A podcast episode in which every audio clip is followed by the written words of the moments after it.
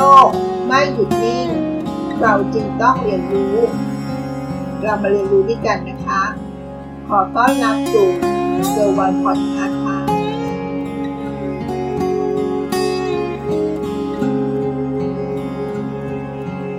ความวุ่นวายของสังคมในโลกปัจจุบันนี้ มันเกิดขึ้นอย่างรวดเร็ว และเราทุกคนก็เร่งรีบกันเรื่อยๆใช่ไหมคะ เชื่อว่าหลายๆคน คงเคยรู้สึกอยากมีเวลาให้มันมากกว่า 24 ชั่วโมง ในหนึ่งวันใช่ไหมคะ เพราะเรารู้สึกว่า ในตัวเราเองนั้นมีเวลาไม่พอในการทำงาน ทางทางที่ทั้งวันเราก็ยุ่งนะคะ พองานไม่เสร็จ ความเครียดก็เริ่มตามมา แน่นอนนะคะ มันก็ส่งผลกระทบกับงานต่อไปในวันข้างหน้า ซึ่งเป็นการทำร้าย จิตใจ และส่งผลกับประสิทธิภาพในระยะยาวได้นะคะ หัวข้อที่จะมาชวนคิดในวันนี้ก็คือ วิธีเพิ่มประสิทธิภาพในการทำงานค่ะ ในบทความนี้เขามีการแนะนำนะคะว่า เราสามารถเพิ่มประสิทธิภาพในการทำงานได้ แต่ก่อนอื่นที่เราจะมาเรียนรู้ในส่วนนี้ เรามาดูในภาพก่อนนะคะ ประเด็นและเป้าหมายที่คนหันมาสนใจ อยากมาพัฒนาตนเอง จึงเป็นการเพิ่มประสิทธิภาพในการทำงาน เพื่อให้เราได้ใช้เวลาให้มันคุ้มค่า และได้งานที่มีคุณภาพออกมาคำถามก็คือ การทำงานหลาย ๆ ชั่วโมง ไม่ได้แปลว่า เราทำงานอย่างมีประสิทธิภาพ และการทำงานเยอะ ก็ไม่ได้แปลว่า การทำงานที่สำคัญ ก่อนอื่น เราต้องมาทำความเข้าใจก่อนนะคะว่า ความมีประสิทธิภาพนั้น เราวัดมันจากอะไร และรู้ได้ยังไงว่า ตัวเราเองทำงานได้อย่างมีประสิทธิภาพสูงขึ้นแล้วคำว่าประสิทธิภาพในการทำงานคำคำนี้ มักจะใช้ในที่ทำงานใช่ไหมคะ และหลายคนก็มักจะพูดถึงว่า การวัดว่าเราสามารถทำงานได้ดีทำงานได้ถูกต้อง ด้วยวิธีที่ดีที่สุดที่เป็นไปได้ และงานที่ทำนั้นจะต้องสอดคล้องตรงตามเป้าหมาย ทั้งบริษัทและตัวเราเองด้วยนะคะ ซึ่งเราก็ต้องคำนึงถึง ข้อมูลที่นำเข้า หรือ Input ที่เราได้ใส่เข้าไปในงาน ทั้งเวลาและพลังงาน และผลลัพธ์หรือเอาพุทที่ออกมา ผลลัพธ์ที่ได้ว่ามีปริมาณและคุณภาพมากขนาดไหน ซึ่งเป้าหมายของการทำงาน ที่เราจะนับว่ามีประสิทธิภาพมากที่สุดนั้น เราวัดได้จาก 3 อย่างด้วยกันนะคะ ใช้เวลาน้อยที่สุด สูญเสียพลังงานน้อยที่สุด ผลลัพธ์ที่ได้มีคุณภาพ และปริมาณสูงที่สุด นั่นคือ 3 อย่างสำหรับการวัดประสิทธิภาพ ที่สุดของการทำงานหรือเป้าหมายของเราค่ะ และเราจะพัฒนาประสิทธิภาพในการทำงาน เราก็ต้องโฟกัสไปที่การทำงานให้เร็วขึ้นนั่นเองค่ะ เรียกว่ามีความมุ่งมั่น จิตใจจดจ่อกับสิ่งนั้น จนเรามีความเชี่ยวชาญมากขึ้น และผลลัพธ์จะทำให้เกิดความพึงพอใจได้มากขึ้นนั่นเองค่ะเรามาดูในโลกของความเป็นจริงนะคะ เราก็ต้องยอมรับอย่างหนึ่งว่า งานแตกต่างกัน ก็จะมีข้อจำกัดที่ต่างกันนะคะ โดยเฉพาะในเรื่องของเวลาค่ะ มาดูภาพที่เห็นได้ชัดนะคะ พนักงานออฟฟิศที่มีช่วงเวลาทำงานตายตัว กับฟรีแลนซ์ที่บริหารเวลาทำงานของตัวเองทั้งหมด สิ่งสำคัญก็ต้องมาดูว่า จะเป็นการปรับวิธีการทำงานของตัวเอง และเรียนรู้เพื่อให้มีประสิทธิภาพสูงสุดนั่นเองค่ะ ในบทความนี้เขามีวิธีการทำงานให้มีประสิทธิภาพ ไม่ว่าเราจะทำงานอะไรทำงานที่ไหน และทำงานด้วยลาแบบนายตัว หรือไม่ก็ตามนะคะ เรามาดู 5 วิธีในการทำงานให้มีประสิทธิภาพ วิธีที่ 1 เริ่มวางแผนตารางเวลาเมื่อได้รับงานมาทั้งงานแบบระยะสั้น หรือระยะยาวก็ตามนะคะ สิ่งแรกที่เราต้องทำก็คือ การจัดตารางงานค่ะ โดยการแบ่งงานและจัดลำดับความสำคัญ เพื่อให้การทำงานเป็นไปได้อย่างราบรื่น มีประสิทธิภาพมากยิ่งขึ้น และส่งผลต่อเป้าหมายของเรา และบริษัทของเราค่ะทำไมถึงจะเป็นแบบนั้นด้วย เพราะงานมันมีเยอะมากเลยนะคะ ถ้าเราทำงาน 1 2 3 4 ไปเรื่อยๆ โดยไม่จัดลำดับ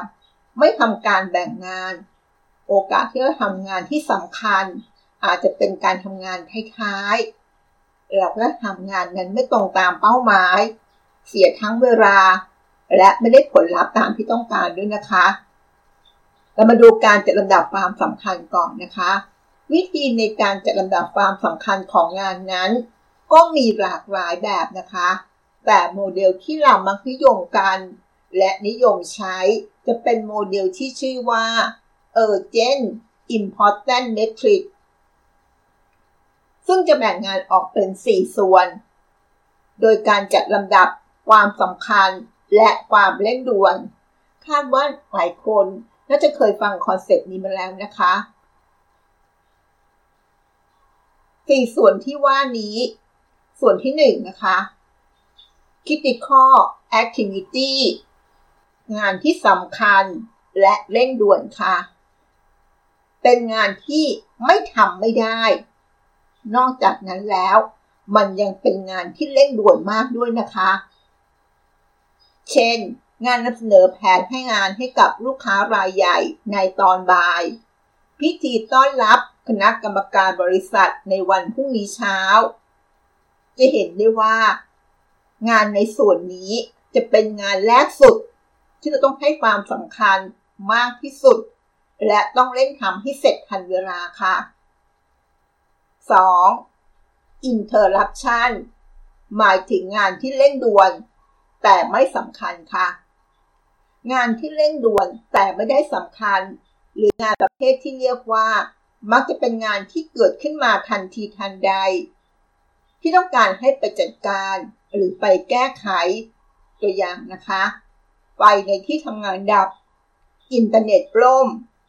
การรับมือกับงานประเภทนี้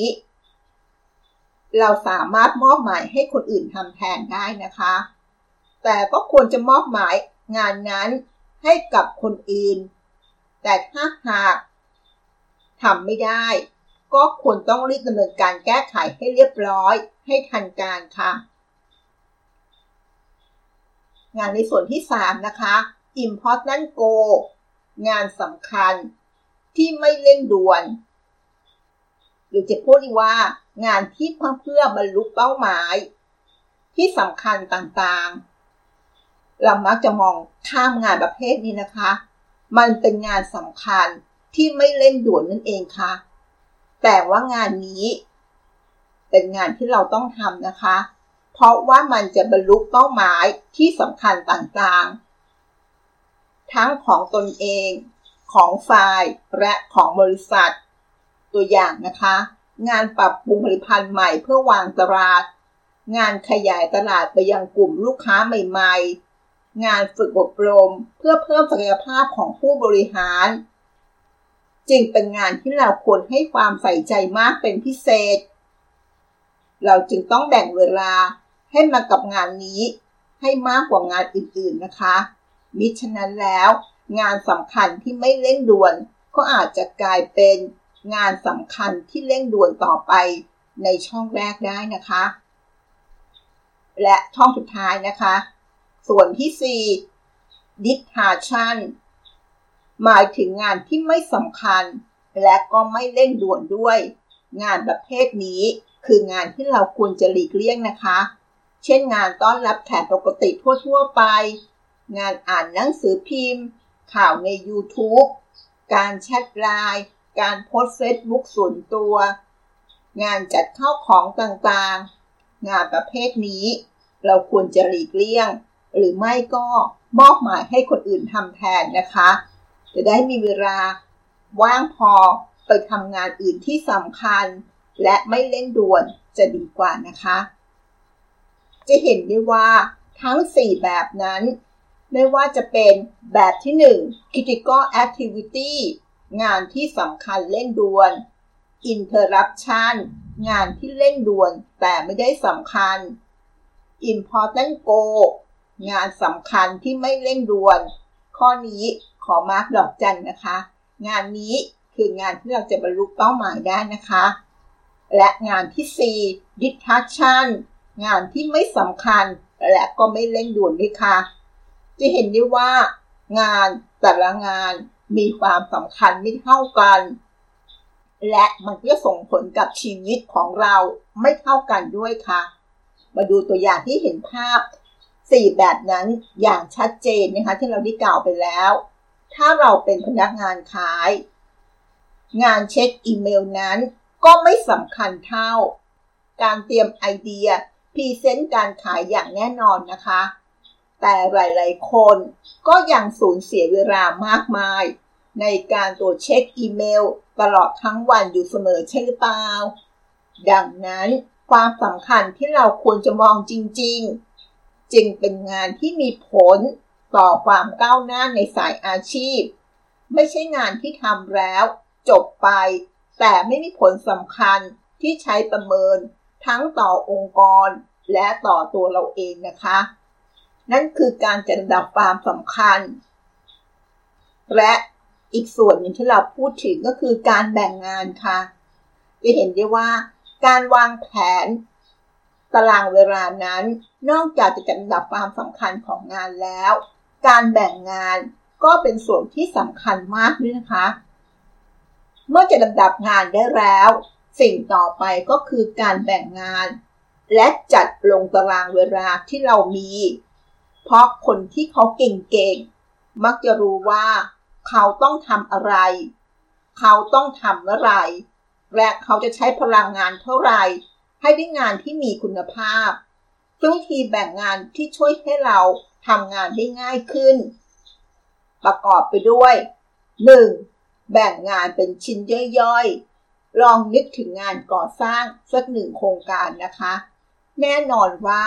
มันย่อมมีขั้นตอนก่อสร้างมากมาย ตามลำดับ งานแต่ละชิ้นไม่ว่าจะเป็นงานใหญ่หรืองานเล็ก ก็ย่อมมีขั้นตอนย่อยเหมือนกันนะคะ ดังนั้นการเลือกใช้เวลาที่เราจะ active มากที่สุด กับชิ้นงานย่อยที่สำคัญนั้น จึงทำให้งานเรามีคุณภาพ และยังไม่เสียเวลาไปกับงานย่อยที่สำคัญน้อยกว่าอีกด้วยนะคะ 2. แบ่งเวลาสำหรับแต่ละงาน จัดตารางเวลาว่า จะทำงานตอนไหน จัดตารางเวลาว่า จะทำงานไหน ตอนไหน โดยเรียบเรียงให้ง่าย เพราะยิ่งจัดตารางเวลาได้ดี เราก็ไม่ต้องเสียเวลา คิดตลอดทั้งวันว่า เราต้องทำอะไรต่อไป ซึ่งการลงตารางแบบนี้ เราอาจจะมีการวางแผนนะคะ เป็นการวางทุกสัปดาห์ เพราะเป็นระยะยาว หรือมีระยะเวลาที่พอเหมาะและควรวางงานสำคัญในแต่ละวัน ประมาณสัก 3-5 งาน ซึ่งก็จะถือว่าเป็นงานที่ไม่มาก หรือน้อยจนเกินไปนะคะ นั่นก็คือ 2 ข้อสำคัญในการแบ่งงานนะคะ โดยการแบ่งชิ้นงานย่อยๆ จากหนึ่งโครงการ ว่าอะไรเป็นงานใหญ่ เป็นงานเล็ก เพราะแต่ละงานไม่ว่างานใหญ่หรืองานเล็ก ก็จะมีงานย่อยๆ เราก็จะเลือกโฟกัส ทำงานที่สำคัญก่อน จะได้ไม่เสียเวลาไปกับงานย่อยที่สำคัญน้อยกว่าค่ะ ส่วนการแบ่งงานสำหรับตารางงาน เพื่อจะได้รู้ว่าเราจะทำงานไหน ตอนไหนทำให้เราไม่ต้องเสียเวลามาคิดนะคะว่าลำดับของการทำงานก่อนหลัง เพราะเราได้วางแผนมา ทั้งระยะเวลา 1 สัปดาห์ค่ะ สิ่งสำคัญอีกอย่างหนึ่งก็คือ การผัดวันประกันพรุ่งนะคะ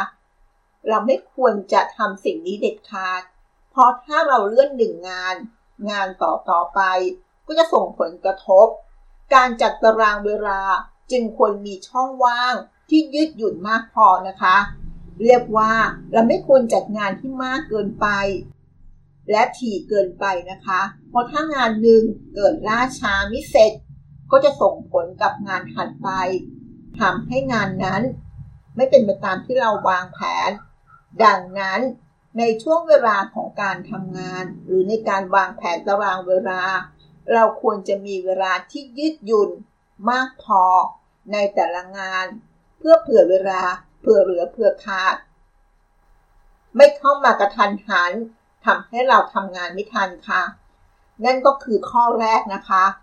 เริ่มวางแผนตารางเวลา ด้วยการจัดดับความสำคัญของงาน และการแบ่งงานค่ะ ข้อที่ 2 นะคะ วิธีที่ 2 ในการเพิ่มภาพในการทำงาน เรียนรู้ตัวเองค่ะฟังดูแปลกไหมคะ เรียนรู้ตัวเอง การวางแผนที่ดี ต้องมาพร้อมกับการประเมินความสามารถของตัวเราเองนะคะ พอถ้าเราวางตารางเวลา ว่างานไหน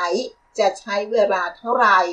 แต่ไม่สามารถทำงานที่เสร็จภายในเวลาได้ สิ่งที่ตามมาก็คือ ความเครียดค่ะ ความเครียดที่อาจจะสะสมขึ้นเรื่อยๆ ยิ่งคิดถึงงานที่ทำไม่เป็นไปตามตารางเวลาที่เราวางไว้ ก็ยิ่งมีความกดดัน และก็ไม่พอใจตัวเองมากขึ้น สิ่งที่เราต้องรู้เพื่อการวางตารางเวลาให้เหมาะสมมากขึ้น มีต่อไปนี้นะคะ ข้อที่ 1 รู้ลิมิต คนแต่ละคนมีขีดจำกัด และมีข้อจำกัด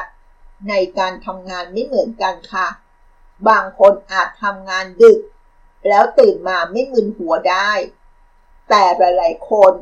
อาจจะเบอร์จากการทำงานล่วงเวลา จนทำให้เราไม่สดใสในวันเช้าต่อไปคะคิดอะไรไม่ค่อยออก ส่งผลให้กับสมอง และพลังงานของเราลดลง จนทำงานได้มีประสิทธิภาพลดลง การรู้ลิมิตที่เหมาะสมจริงจำเป็นนะคะว่า รู้ว่าเราเป็นคนลักษณะแบบไหน เป็นคนตื่นเช้า แล้วสดใส หรือเป็นคนที่ชอบนอนดึก แล้วตื่นสายทำงานบ่ายๆแล้วสดชื่น เราเป็นคนแบบไหน เราต้องรู้ข้อจำกัดของตัวเราเองในข้อนี้นะคะ ข้อที่ 2 รู้เป้าหมายค่ะ คนทำงานได้ดี ส่วนใหญ่มักรู้ว่าตัวเราเองนั้นทำงานชิ้นนั้นไปเพื่ออะไรคะ การรู้เป้าหมายจะทำให้เรารู้ว่า เราทำสิ่งนั้นเพื่ออะไร มันตอบโจทย์อะไรกับหน้าที่การงานของเราในอนาคต และจะรู้สึกมีแรงจูงใจในการทำงานอยู่เสมอค่ะแม้จะเป็นเรื่องยากที่หนีจากอาการหมดไฟ แต่การมีเป้าหมายที่ชัดเจนในการทำงาน จะทำให้เราสามารถกลับมาทำงานได้ตรงตามวัตถุประสงค์ และมีประสิทธิภาพมากยิ่งขึ้นค่ะ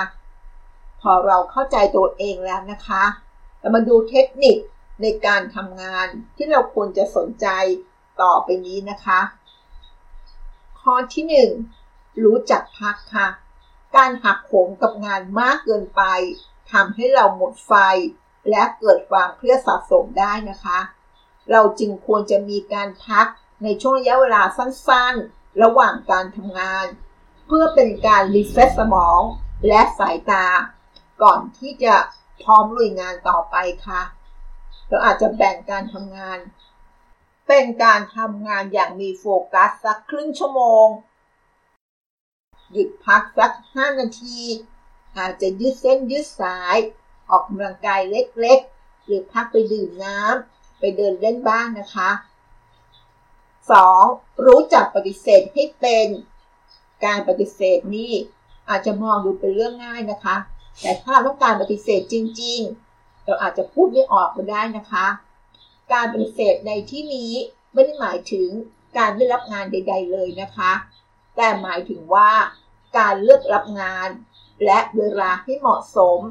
เพราะบางครั้งเพื่อนร่วมงานมาขอให้เราช่วยเหลือ มาช่วยทำงานให้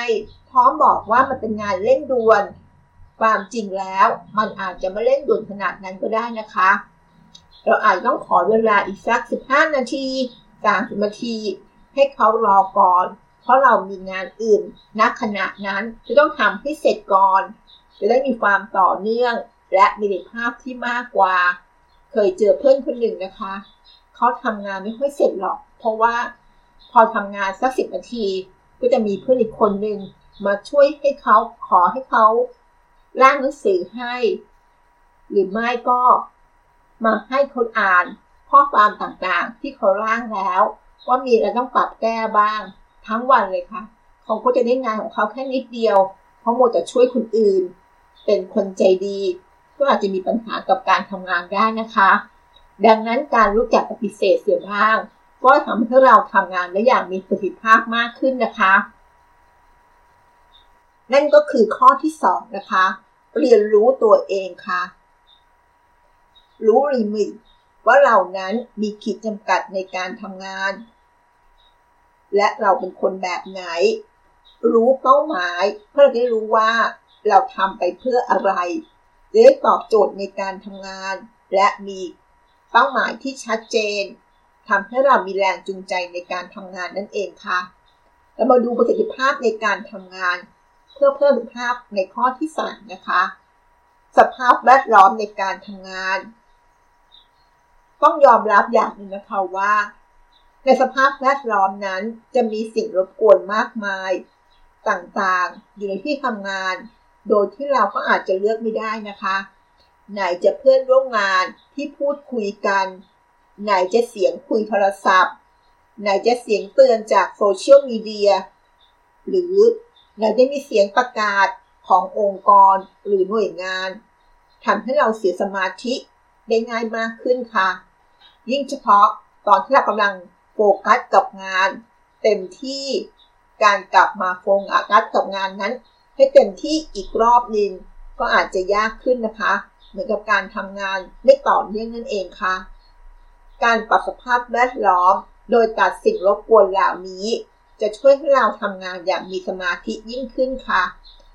ยกตัวอย่างให้เห็นภาพชัดขึ้นนะคะ เราอาจจะลงทุนซื้อหูฟังตัดเสียง เพื่อป้องกันเสียงรบกวน การปิดแจ้งเตือนโทรศัพท์ของเราชั่วคราว หรือการออกจากอีเมล เพื่อได้โฟกัสงานที่เราทำงานอย่างสำคัญ ให้เร่งด่วนและต่อเนื่อง นอกจากนี้แล้วนะคะ การเลือกบริเวณที่เหมาะกับการทำงาน และการจัดโต๊ะทำงานของเราเนี่ยก็มีผลให้เกิดประสิทธิภาพในการทำงานดีขึ้นด้วยนะคะ เพราะก็ไม่เสียเวลาไปกับการค้นหากองเอกสารบนโต๊ะของเรา หรือการค้นหาไฟล์ที่เจอบนหน้าจอเดสก์ท็อปที่มันรกรกโดยสภาพแวดล้อมที่ดี นอกจากจะไม่รบกวนสมาธิของเราแล้ว อย่างทำให้เกิดความคิดสร้างสรรค์ได้ง่ายขึ้นนะคะ วิธีที่ 4 นะคะ ในการเพิ่มประสิทธิภาพในการทำงาน สมาธิและโฟกัสค่ะ วิธีการเพิ่มความสามารถในการโฟกัส นอกจากการตัดสิ่งรอบตัวแล้วอย่างมีวิธีการช่วยพัฒนาสมอง และสติได้ด้วยนะคะด้วยวิธีการดังต่อไปนี้ค่ะ วิธีที่ 1 นั่งสมาธิค่ะ การนั่งสมาธิในช่วงเวลาสั้นๆ อาจจะเป็น 5 นาที 10 นาที 15 นาที หรือมากกว่านั้นก็ขึ้นอยู่กับเรามีเวลาว่างช่วงสั้นๆมากน้อยแค่ไหนนะคะจะทำให้เรามีสติ เพิ่มความสามารถในการโฟกัสได้ทำให้เราวอกแวกง่ายๆและสามารถทำงานได้นานมากขึ้นค่ะ เรียกว่าเข้าสู่สภาวะโฟแล้วก็ทำงานนั้น อย่างรู้สึกว่าผ่านไปอย่างรวดเร็วนั่นเองค่ะ วิธีที่สอง นอนให้เพียงพอค่ะ การนอนหลับเป็นปัจจัยสำคัญที่ส่งผลกับสมอง และความสดชื่นในร่างกายของเรานะคะ ลองสังเกตดูว่าถ้าวันไหนเรานอนไม่พอ สมองเราก็จะตื้อๆ ไม่สดใส ก็จะส่งผลให้เราคิดงานไม่ออกในวันนั้นนะคะ วิธีที่ 3 ออกกำลังกายค่ะ การออกกำลังกายเป็นสิ่งที่ดี และไม่ควรจะมองข้ามนะคะจะทำให้ร่างกายของเราตื่นตัว และก็สดชื่นทำให้เราสามารถทำงานได้แบบ active มากขึ้นค่ะ วิธีที่ 4 การทานอาหารที่ดีค่ะ อาหารเป็นส่วนสำคัญในการเติมพลังสมอง และส่งผลต่อความแอคทีฟในแต่ละวันของเรานะคะ เพราะอาหารบางประเภท เช่นอาหารจังฟู้ด ที่ต้องใช้พลังงานในการย่อยเยอะทำให้เราอ่อนเพลียได้เร็วกว่าการกินผักและผลไม้ค่ะ แล้วก็ยังมีเทรนการทานอาหารที่ช่วยเพิ่มประสิทธิภาพในการทำงาน อย่างที่เรียกว่า IF ค่ะ intermittent fasting เป็นการกินแบบจำกัดช่วงเวลา ถ้าใครสนใจก็ลองไปศึกษาหาข้อมูลนะคะ ว่า IF เป็นลักษณะของการ กินแบบจำกัดเวลายังไง ซึ่งก็มีหลายแบบนะคะ มาดูวิธีการเพิ่มภาคการทำงานข้อสุดท้าย ข้อที่ 5 การติดต่อสื่อสารค่ะหลายหลายครั้งที่เราคุยงานกับเพื่อน เราคุยงานกับเจ้านาย แล้วไม่เข้าใจชัดเจนพอ หรือไม่ติดต่อแล้ว สื่อสารแล้วมีความเข้าใจที่ผิดพลาดทำให้งานออกมา ไม่ตรงตามที่ต้องการนะคะ เราก็ต้องเสียเวลามากมายไปกับการแก้ไขงานใหม่อีกรอบหนึ่งด้วยเหตุนี้นะคะ การติดต่อสื่อสารให้มีประสิทธิภาพ เพื่อช่วยให้เราทำงาน ได้ราบรื่นมากขึ้นทำงานรอบเดียว แล้วได้ประสิทธิภาพไม่ต้องมาทำซ้ำนั่นเองค่ะ ซึ่งในปัจจุบันนี้เราก็มีเครื่องมือหลายอย่างนะคะ ที่ถูกพัฒนามาเพื่อช่วยในเรื่องของการสื่อสาร ตัวอย่างพวก Project Management Tool ที่ทำให้ทุกคนในทีมงาน มองเห็นภาพงานที่ทำไปพร้อมๆกัน เกิดมีข้อสงสัย ก็สามารถสอบถามทางออนไลน์ได้ง่ายขึ้นด้วยค่ะ นั่นก็คือ 5 วิธีในการเพิ่มประสิทธิภาพในการทำงาน ขอสรุปอีกรอบหนึ่งนะคะ วิธีที่ 1 เริ่มต้นด้วยการวางแผนตารางเวลาในการจัดดับความสำคัญของงาน และการแบ่งงานเพื่อรู้ว่าในแต่ละวันเราต้องทำงานอะไรก่อนหลัง เขาก็แนะนำไว้ว่า วันหนึ่งควรจะมีสัก3-5งห้างานก็พอแล้วนะคะ ดูแลจะไม่มากเกินและไม่น้อยเกินไปค่ะ วิธีที่2นะคะ เรียนรู้ตัวเราเองค่ะ รู้ว่าตัวเราเองเป็นคนแบบไหน และรู้เป้าหมายของตัวเองให้ชัดเจนจะได้ทำงาน และมีแรงจูงใจ เพื่อเพิ่มประสิทธิภาพในการทำงาน ให้เป็นไปตามเป้าหมายที่เราได้วางไว้ค่ะ วิธีที่3นะคะจัดสภาพแวดล้อมในการทำงาน อย่าให้มีเสียงรบกวนทำให้เราไม่มีสมาธิพูดง่ายว่า